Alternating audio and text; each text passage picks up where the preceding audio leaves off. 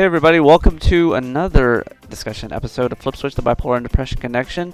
This week we are talking all about, actually, this couple, well, basically this month, we're talking all about support groups and what they are, what they do, where you can find them, what's good, what's bad, um, and all of that jazz. We started this a little bit earlier this week with our discussion with Amy Lynn, who is here with me.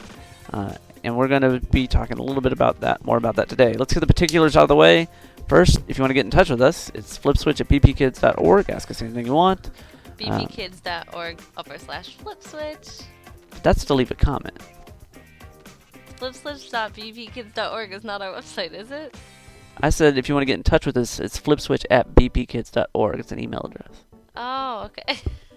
If you want to leave a comment, it's bpkids.org slash flipswitch. Never try to outdo the master, Amy Lynn. So today what we're going to be talking about, since Amy Lynn has a plethora of experiences with support groups. Amy Lynn, you've done this for quite a while now. What makes a good support group to you? What I- is an ideal support group? I think it's different for everyone. For me personally, I think it's good to have, I guess, someone leading it who is in control of the group. Otherwise, Now, what do you mean leading it? Leading there. Well, normally in most support groups, there is like a facilitator, the person who's in charge of the group, Right? and How do, you, how do you get to be in charge of the group? I don't know. I'm not in charge of any group. But like, is it just it's a person who's also afflicted, right? Yes. It's also someone who's going through the same issue. Sometimes it's one who starts up the group, other times it's someone who the group has been passed down to.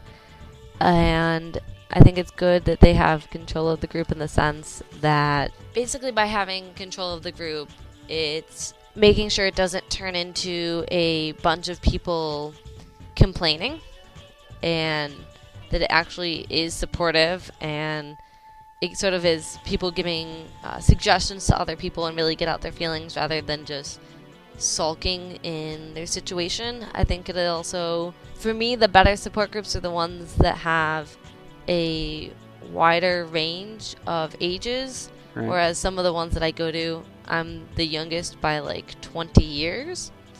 So that for me sometimes is so you like a more focused group. no, I like more variety rather than focused. 40 years and up, and then me. So you like diversity. Yes. Yes. I like when it's the same people for the most part and people go rather than Right. every week it's a different group because then it's hard to really get a feel for the group. right?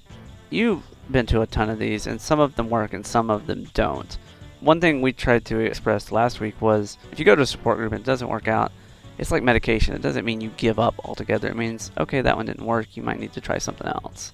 What is your view on support groups in that light? Because you've been to some that don't work or Oh, didn't work for you. I totally agree. I think there were some that it was like it just come came out as more of a negative and wasn't very helpful for me. And then there are other ones that I usually would always come away with, "Oh, I learned that today," or "Though, oh, that was really insightful." What is a uh, a nightmare scenario? Not something you've actually been through, but like you're you'd be like, I'm running the other way. Was this? I think a smaller group of like three people, and some people are.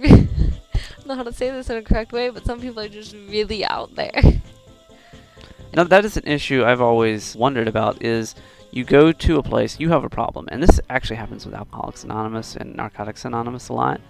People go, I drink too much, and they do. They go out and they drink every weekend, and they're they get drunk, and they're, you know, bad stuff's going on. And then they go to Alcoholics Anonymous, and they see a guy who goes, uh, I got drunk for 30 years. I was in jail for 10 of those because of it, and suddenly the person who came there is like, wait, I'm not like this.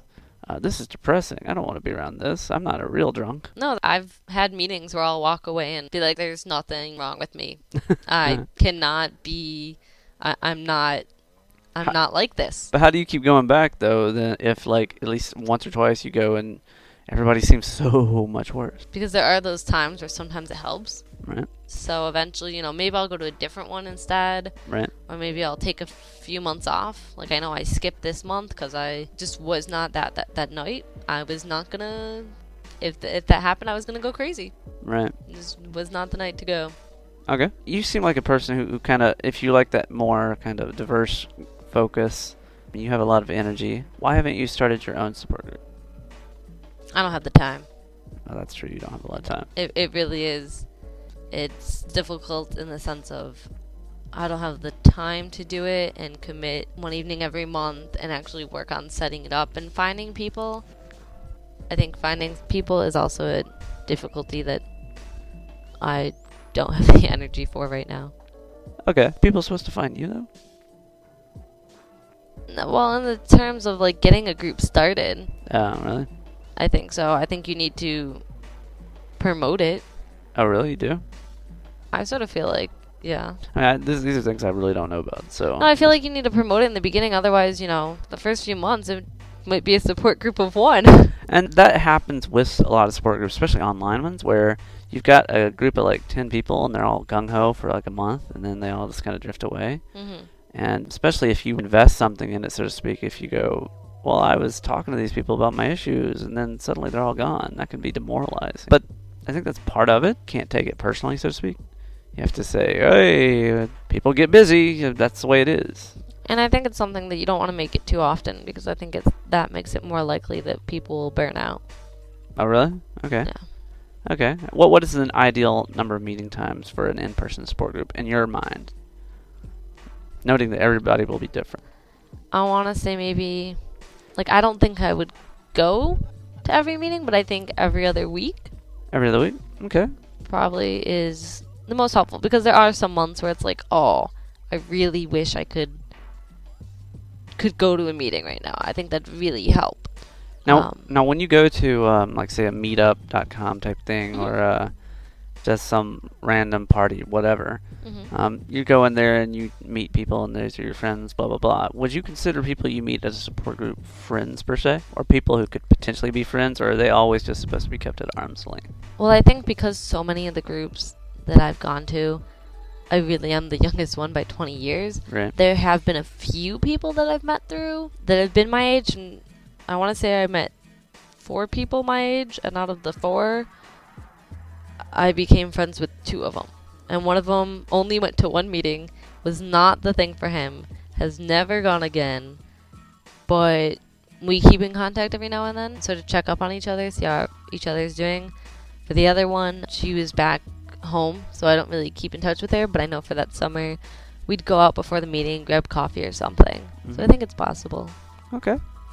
All right, well, guys, those are some ideas about what is ideal, what is not. Again, this will vary for everybody, and it's like anything. You try on a pair of shoes, they fit, they don't fit. You keep trying on until you find one that fits.